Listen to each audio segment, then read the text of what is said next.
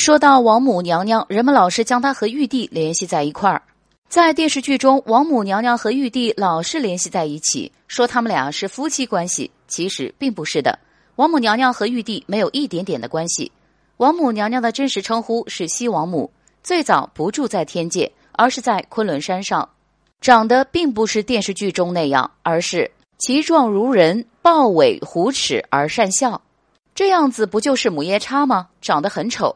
和西王母相对应的是东王公了。据说他和西王母共理二气而育养天地，这意思就是夫妻关系吧。在《西游记》出现很多年前，就有周穆王驾着车子去昆仑山见西王母的传说了。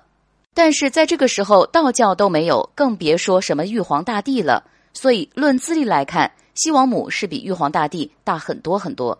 就算是玉帝见了王母娘娘，也要叫一声前辈的。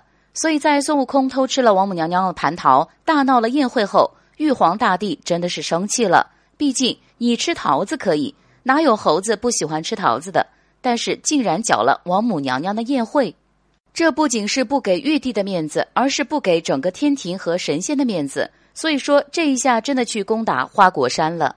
所以说大家以后不要误认为王母娘娘和玉帝是一对夫妻了。他们俩半毛钱关系都没有，不知道你们怎么看待呢？